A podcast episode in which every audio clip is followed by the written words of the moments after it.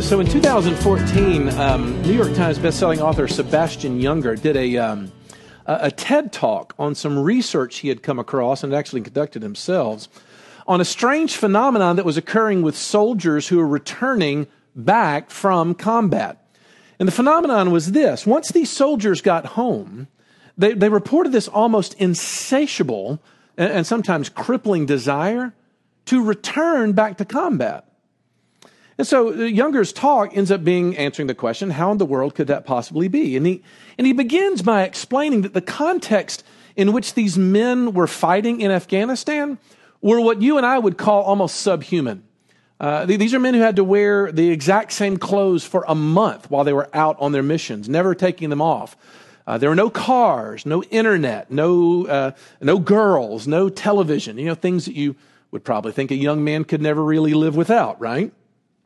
But in one of his interviews with one of these soldiers, Junger asked this man when he returned home if there was anything he missed while he was, uh, when he was in combat. And the soldier's answer was actually almost all of it. And Junger goes on to explain that, like, it's not that this man is crazy. He's not some kind of psychopath. He's discovered something that only a soldier can understand. And that is, he stumbled across and experienced brotherhood. He has seen real connection, probably for the first time. And it was so powerful that he longed for even the terror of combat in order to experience it. So the question I want you to entertain before we launch into this this morning is, how, do you account for that? What could possibly be the reason for something like that? Because today we're going to conclude our study in the book of Exodus where we've been asking this question about what it means to be the people of God. And what we find this morning is our Hebrews finally arriving home. Uh, they've come to where they're standing before the visible presence of God, where it was all leading to at this point. And remember that we said that this is actually where they belong. They're supposed to be here before the fiery and thundering majesty of Yahweh. Everything that goes on in Genesis, everything that happens through their travail through Egypt has been leading to this. But then all of a sudden, at the very end, we find a twist of something we wouldn't expect. And we find that this journey home is complicated, like it always is. Look, I've been appealing to you all semester to try to put yourself mentally into the place of these Hebrew people. And my guess is that given the fact that we're in a sort of season of going home and celebrating with friends, we can probably agree with the fact that sometimes our desire to, to go home, to experience home, is just complicated. Year after year, we hope that going home is going to be better than it was before, but we get disappointed. We feel like we look at the Facebook feeds and the Instagram posts of these picture perfect families, and we want ours to measure up to it. But does it ever really satisfy? Can we ever truly feel like we are at home? But look, in our passage this morning, we find that the conclusion of Exodus unfolding for us gives us exactly what it means to truly be at home. Uh, because, you know, as you likely know, we actually spend a lot of time in this church talking about part of our mission being that we want to be a home for people who have discovered this great hope in the good news of Jesus Christ. And that home is this thing that we call the church. And so there stands Moses in front of the tabernacle. And we learn a lot about the nature of home. We learn how complicated it is, but we also learn how to truly arrive, which are my three points this morning. Uh, the presence at home, the problem with home, and then finally the pathway to home. Those are my three points this morning. First of all, look at the presence at home. Like clearly at the end of verse 33, you see sort of the punctuation of the entire second half of Exodus. It says it very simply. So Moses finished the work. I mean, you realize it. It's been 20 chapters up until this time where Moses has been through this meticulous instructions God has given him to build this, this worship center in front of the people.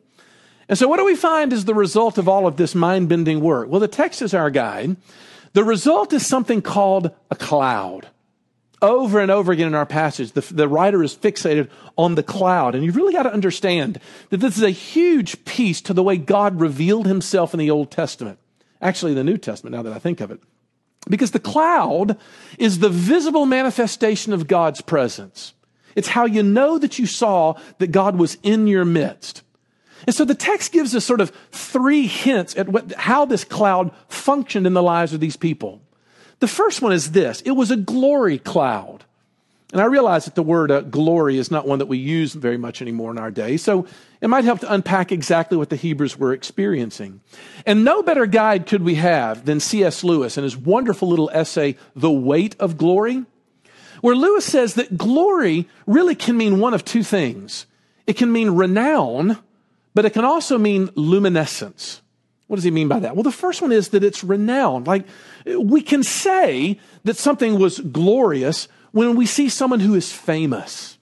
You know, when someone experiences the, the adulation of a crowd, an adoring crowd, they would say they're basking in the glory, right? Uh, in other words, the Hebrews are standing there and they're in awe of what they see because it's God Himself. So I started digging through trying to figure out if I've had any brushes with famous people. And I, I have a sad amount, like almost none. The only time I could remember was when my daughters and I were in New York many, many years ago. And as we were walking through Times Square, we literally ran into, like he brushed up a front, and I kind of bumped him, Martin Short. Now, look, that was it. He bumped into me, like, oops, sorry. And he walked away, and I was like, that was Martin Short. Now, that's it. That's the sum total of my brush with greatness right there. But we still spent the next hour being like, I can't believe we saw Martin Short. Why? Because the second that you're in the presence of someone who is famous, it impacts you, it moves you. So, what must it have been like for these people to be like, no, no, no, that's God there? He is in our presence. Which must have been why the Apostle John got pretty freaked out about it when he said, And the Word became flesh and dwelt among us. And we have seen his glory. Glory as the son of, as in the only son of the, from the Father. In other words, you can almost feel glory in that first sense. So the first thing was it was a glory cloud. The second thing that it was is was a beauty cloud. Because we use the word glory to, fi- to describe things that we find beautiful, or what Lewis will say, luminescent. It's something that, that you love just looking at it because you're mesmerized by it. You find yourself staring at it because staring at it is its own reward. You know? It's not that you're looking to it for something that it'll give you because it's already done so by getting the chance to be looked at. Uh, look, men, think about your wife on your wedding day. or, or, or, ladies, I remember distinctly, oftentimes after Ginger and I got engaged, I would look over in the passenger seat next to and kind of catch her sort of looking down and staring at it, watching how the diamond would kind of cut up the, the light into all of its beautiful colors. Look, the point is this we, are, we call something glorious when we find it captivating. I do think there's a quick lesson before we move on because I do think that it's important for us to remember that that is God's intention for his people to bring us into glory.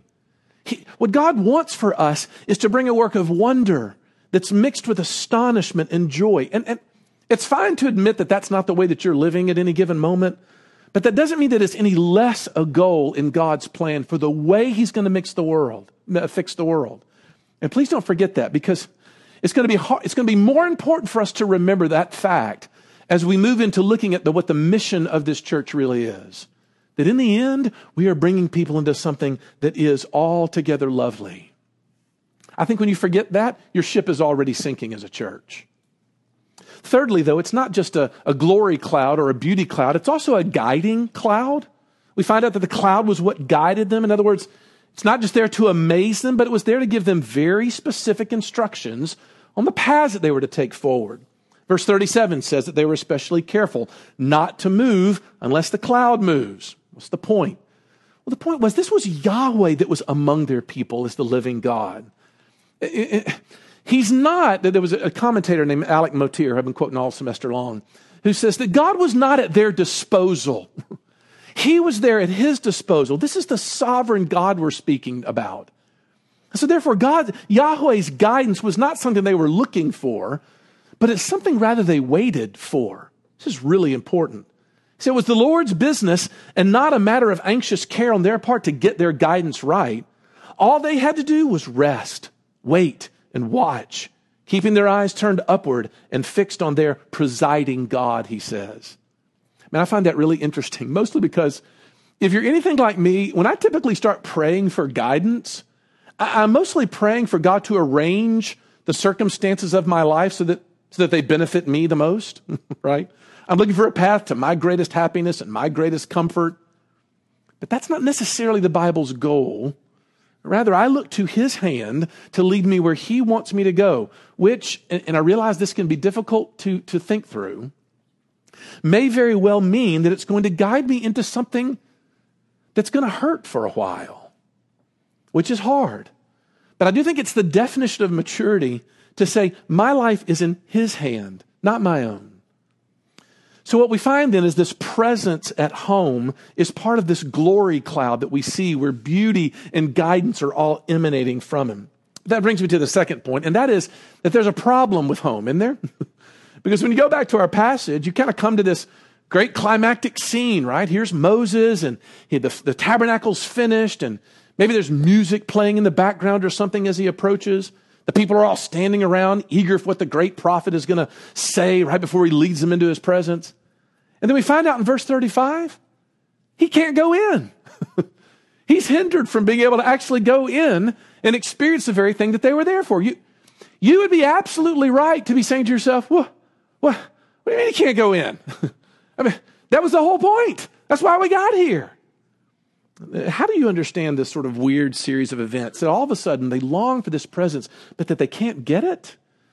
Well, uh, we need to consider a couple things. The first is this the golden calf incident was actually still fairly fresh. And that whole episode played out as such a dramatic slap in the face to God's presence that Moses finds that he can't just go waltzing into the tent like everything's well and done. It turns out that God needs to reveal that there is a deeper problem yet going on in these people as they think about their own appropriateness as they go to God. And it's a big deal. Because what the golden calf incident revealed is that these Hebrew people, and us included, are a powerfully disordered people. Uh, they had experienced God's wrath there. Moses, Moses was there to wait to, on God to invite him in. It, it was going to be, it was going to be an invitation that was on God's terms, not on his own. And so you get this whole ending, which sets the stage for the next book in the Bible, the book of Leviticus. Because that's what the whole book of Leviticus is all about. That there are actually heavy conditions that need to be met before you go in into God's presence. There's got to be bloodshed, and an innocent life has to be laid down that has to be in the place of the guilty. We find out that there'll be statuses of cleanliness or uncleanliness that'll be introduced in order to help these people be mindful of just exactly what this God is like. But there's something powerful that these verses reminded me of that I want to sort of dive into about these people about these people who are, who are at home, but they're kind of not at home at the same time. You know, they have the tabernacle, God's presence is there, He's literally visible in their midst, but they can't go in, not yet, not fully. And granted, Leviticus is going to introduce you to all kinds of detail when it comes to how to enter His presence. But even then, you're still going to find that the presence of God feels, it feels that it feels uh, beyond them a little bit. But I want to focus on that little concept this morning because it's really powerful about like being in the Lord's presence but not having the fullness of it. Because it turns out that that is a huge theme uh, that goes throughout the, the, the Bible and the New Testament especially. And theologians refer to this theme by a handy little phrase that they call the already and the not yet. That's the phrase, the already and the not yet. And, and it actually takes a couple of exposures to really get what this concept's about. Uh, but once you grasp it, it'll help uh, cure a lot of bad Bible reading as you do. And we can put it simply this way the New Testament teaches that there are things that are already true of Christians. They're true now. You're saints, you're beloved, you're justified by God's grace, you're sanctified by His grace. You know, in the spring, we're going to start a study in February through Ephesians, and we're going to find that you are seated in the heavenly places. In other words, there's a whole ocean of truths that have to do with your, your standing, your, your, your position before God. Uh, uh, things, things that have to do with how you're counted in His eyes, your status before Him. And they are already true. However, We don't have the full enchilada. it's not all there. Romans 8 says that we eagerly wait for the revelation of the sons of God, the redemption of our bodies.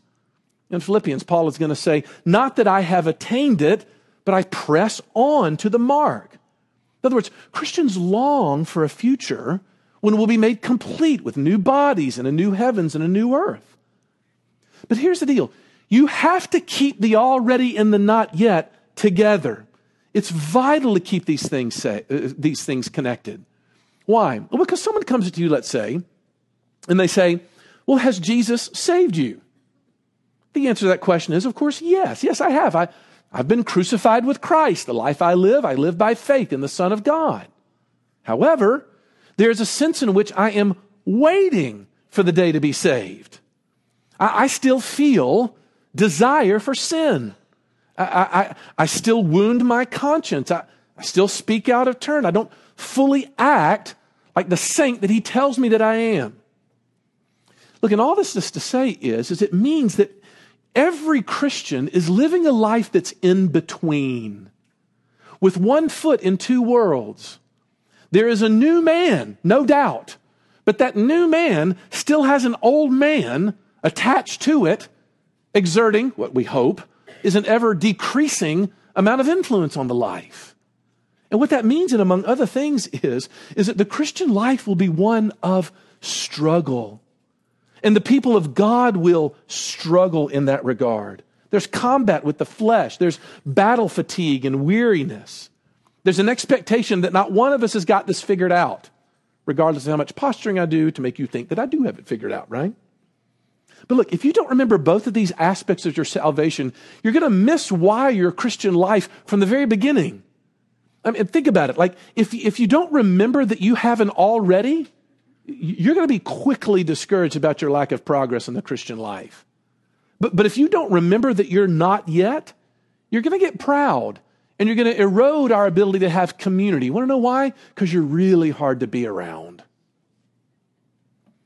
You know, when Ginger and I were shopping for our present home, we found it interesting that the developers were careful to, to stage all the houses that we went and looked at uh, with beautiful furnishings. I'm sure there's plenty of realtors in the congregation right now that'll tell you the power of doing as much.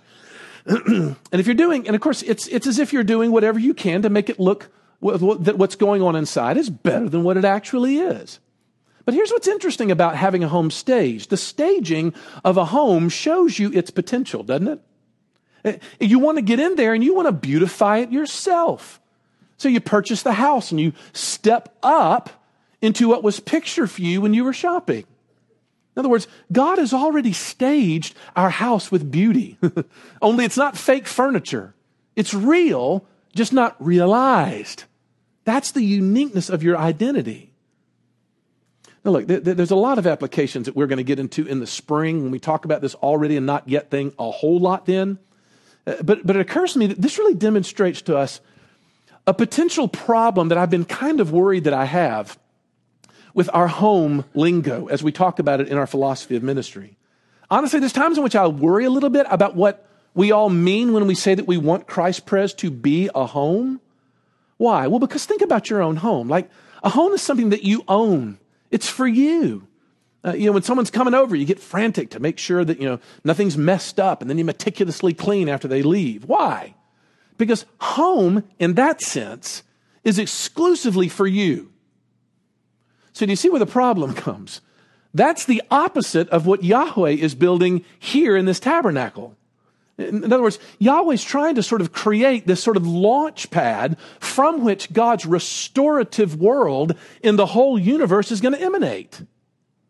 And so any use of the word home in that kind of context needs to describe a place where attending is not some kind of retreat from the problems of the world.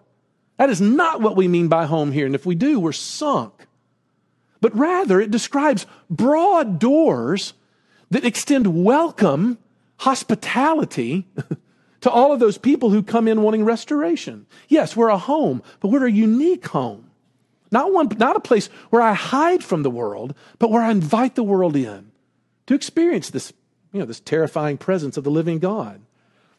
Look, I, I really do have a suspicion that we are collectively as a group going to be tempted to question God's calling in the months after we move into that new building. You want to know why? Because we're going to get there and quickly find out that there's a lot of responsibilities that that building is going to ask of us, in addition to the new opportunities that are going to tax us in some ways. It's going to grate me in some ways, but it's going to be our new home. And what kind of home we're building has got to remember the already and the not yet. It has to. Because Christ Pres is trying to be faithful to proclaim who we are to Oxford. But we are not yet what we will be. We are a fledgling, sinful, broken group of people who happen to spend a couple million dollars to build a house. Why? So we can call other broken people to ourselves and show them where we found hope and home and healing. That's what we're doing. And if we lose that, we've lost it all. So there's the presence at home, there's that problem with home, the already and the not yet. But then finally, there's the path to home. Like, I don't know about you, but that sounds like a daunting task. We should be going into the building next year soberly, but how are we going to be capable of that is the question. It occurred to me as I was doing this that the whole book of Exodus is the answer to that question. And I started trying to sum up exactly what we've learned through this study. And I came up with four things I think that we've drawn that are the answer to the question of what the pathway is. The first one is it's shown us that Exodus has shown us that there is a return to the Garden of Eden, hasn't it? God's agenda is to fix the world through this broken and dysfunctional people. And when you bend your mind around that, you realize that this ending is incredibly dramatic. God has shown up to sort of fix his people. Eden has returned. And the tabernacle, chapters 25 through 40, are all about the details with the cherubim and the, and the palm trees on the veils. God's saying, I've come back. I've landed again to come and bring a fixing to this broken world. And I've built this portable replica of the Garden of Eden to remind you of what I'm doing. And then you follow the trace of how the tabernacle becomes the temple and how the temple becomes Jesus and how Jesus establishes a community of the church. You are the portable Eden. That's what's being built out there. That's what the community is among us. It's God's way of saying, I'm coming again. I'm here. My presence is among my people. Secondly, that we've learned that salvation is of the Lord. I mean, was there more, more consistent theme throughout this that these enslaved people, in order to get out of their predicament, it certainly wasn't going to come by any virtue in them, like at all. Uh, salvation is of the Lord from start to finish. The only thing you contribute is your failures. That's what these people have done. You just have to be silent and submissive and to remember that we live our lives Godward. Third thing we discovered is the depth of the problem, did we not? I mean, each and every time when these people of God fail, we're told that our problems are deeper than we know. We, we don't trust ourselves here. Humility is, is our common attribute. And look, I realized very quickly that Southern Christianity has a way of working against this, does it not? Because there's a real sense in which many people will join a church in order to keep from ever being thought that they were sinful. You ever thought about that? Well, of course I'm a Christian. I'm a member at Christ Presbyterian Church. And suddenly that deflects the question of whether or not I actually have to be humble. My point is, it betrays Christianity's first principle is that there's brokenness on the inside. The problem goes deep. But That leads me to the fourth thing I felt like we discovered because over and over again, when you see God's determination to save these people, at every single turn, his grace gets leveled to a people that is utterly contradicted by their behavior. But I hope that you came to wonder, like I was hoping that you would, if that wasn't the point. That the point of seeing these people's constant failure and the misery of these people at the salvation he's formulating is to show that the salvation he's bringing is not fragile. It's not hanging there in the balance with our fingers crossed, nervously wondering whether he's going to bless his people.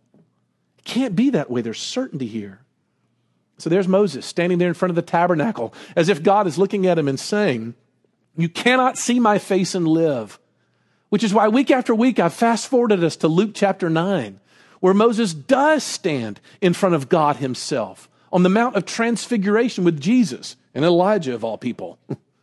And as they're standing there, do you remember? And this little detail came out. As they're standing there, do you remember when Peter looks up and says, Lord, it's great that you and Moses and Elijah are here. Maybe we should build three tents for y'all to stick around in. And the little passage says he didn't know what he was saying. What's he saying? There's a commentator, Tony Merida, who's, Tony Merida, who says this. He says, Jesus was about to lead the ultimate exodus through his death and resurrection, and the disciples didn't understand it because they thought there should be a tent of meeting for each of them. But the Father said, You don't need a tent. You need to listen to my Son. He told them they were dwelling with God in Christ. You were the dwelling. So, look, this is my last application in the book of Exodus. It's simply this the more disconnected you are to the people of God, the more disconnected you are going to be to God. I mean, the book of Exodus is screaming on every page that God is most vividly going to manifest himself in his people. This is your heart's true home, sitting here among these people who've committed themselves to you. I just can't help but think that there's quite a number of people who would bear witness to this fact of how dreadful it would be to face life without the community of this people in their lives. I bet you many of you would say that. You know, during Sebastian Junger's time when he was in Afghanistan, he was interviewing a commanding officer who was telling him about the only time he ever cried in Afghanistan. Apparently, his company was lined up along a ridge and under attack when a young man sitting right next to him was struck in the head by a bullet and was knocked out cold. Well, his CO and the man himself thought that the guy was dead. But, you know, after a while, he kind of sat up, kind of dazed and confused, but ultimately he was okay.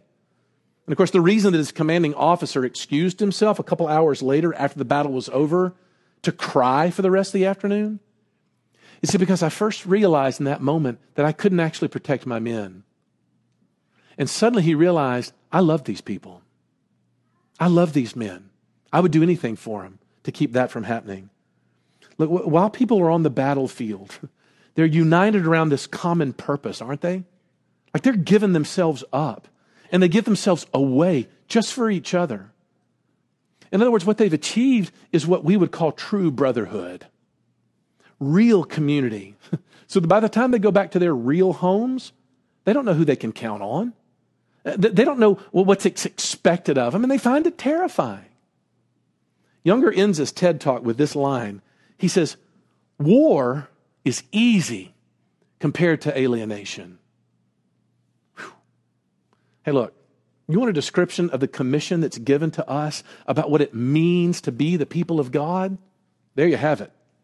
The war is easy compared to the isolation and the loneliness of life without God and without the way in which He has manifested Himself present in the church. Right here. And if our prayer for our congregation is anything less than that, it just feels like we've missed it, haven't we? The presence of God among his people. Let's pray. Lord Jesus, then would you manifest yourself in us? Father, it may be through a simple smile, it may be through a hug, a simple pat on the back, a handshake, a face that lights up in joy to see someone. Lord Jesus, the Apostle Paul commanded us to greet one another with a holy kiss. Father, though we don't kiss each other necessarily anymore, we do find ways to let other people know we're glad to see them because that welcome, that welcome is pictured by each other to this place. Father, no more places it more vividly pictured than at this table because when we come here, you vividly show us and tell us exactly what it's like to sort of know your presence. Would you draw near to us then? For we ask it all in Jesus' name.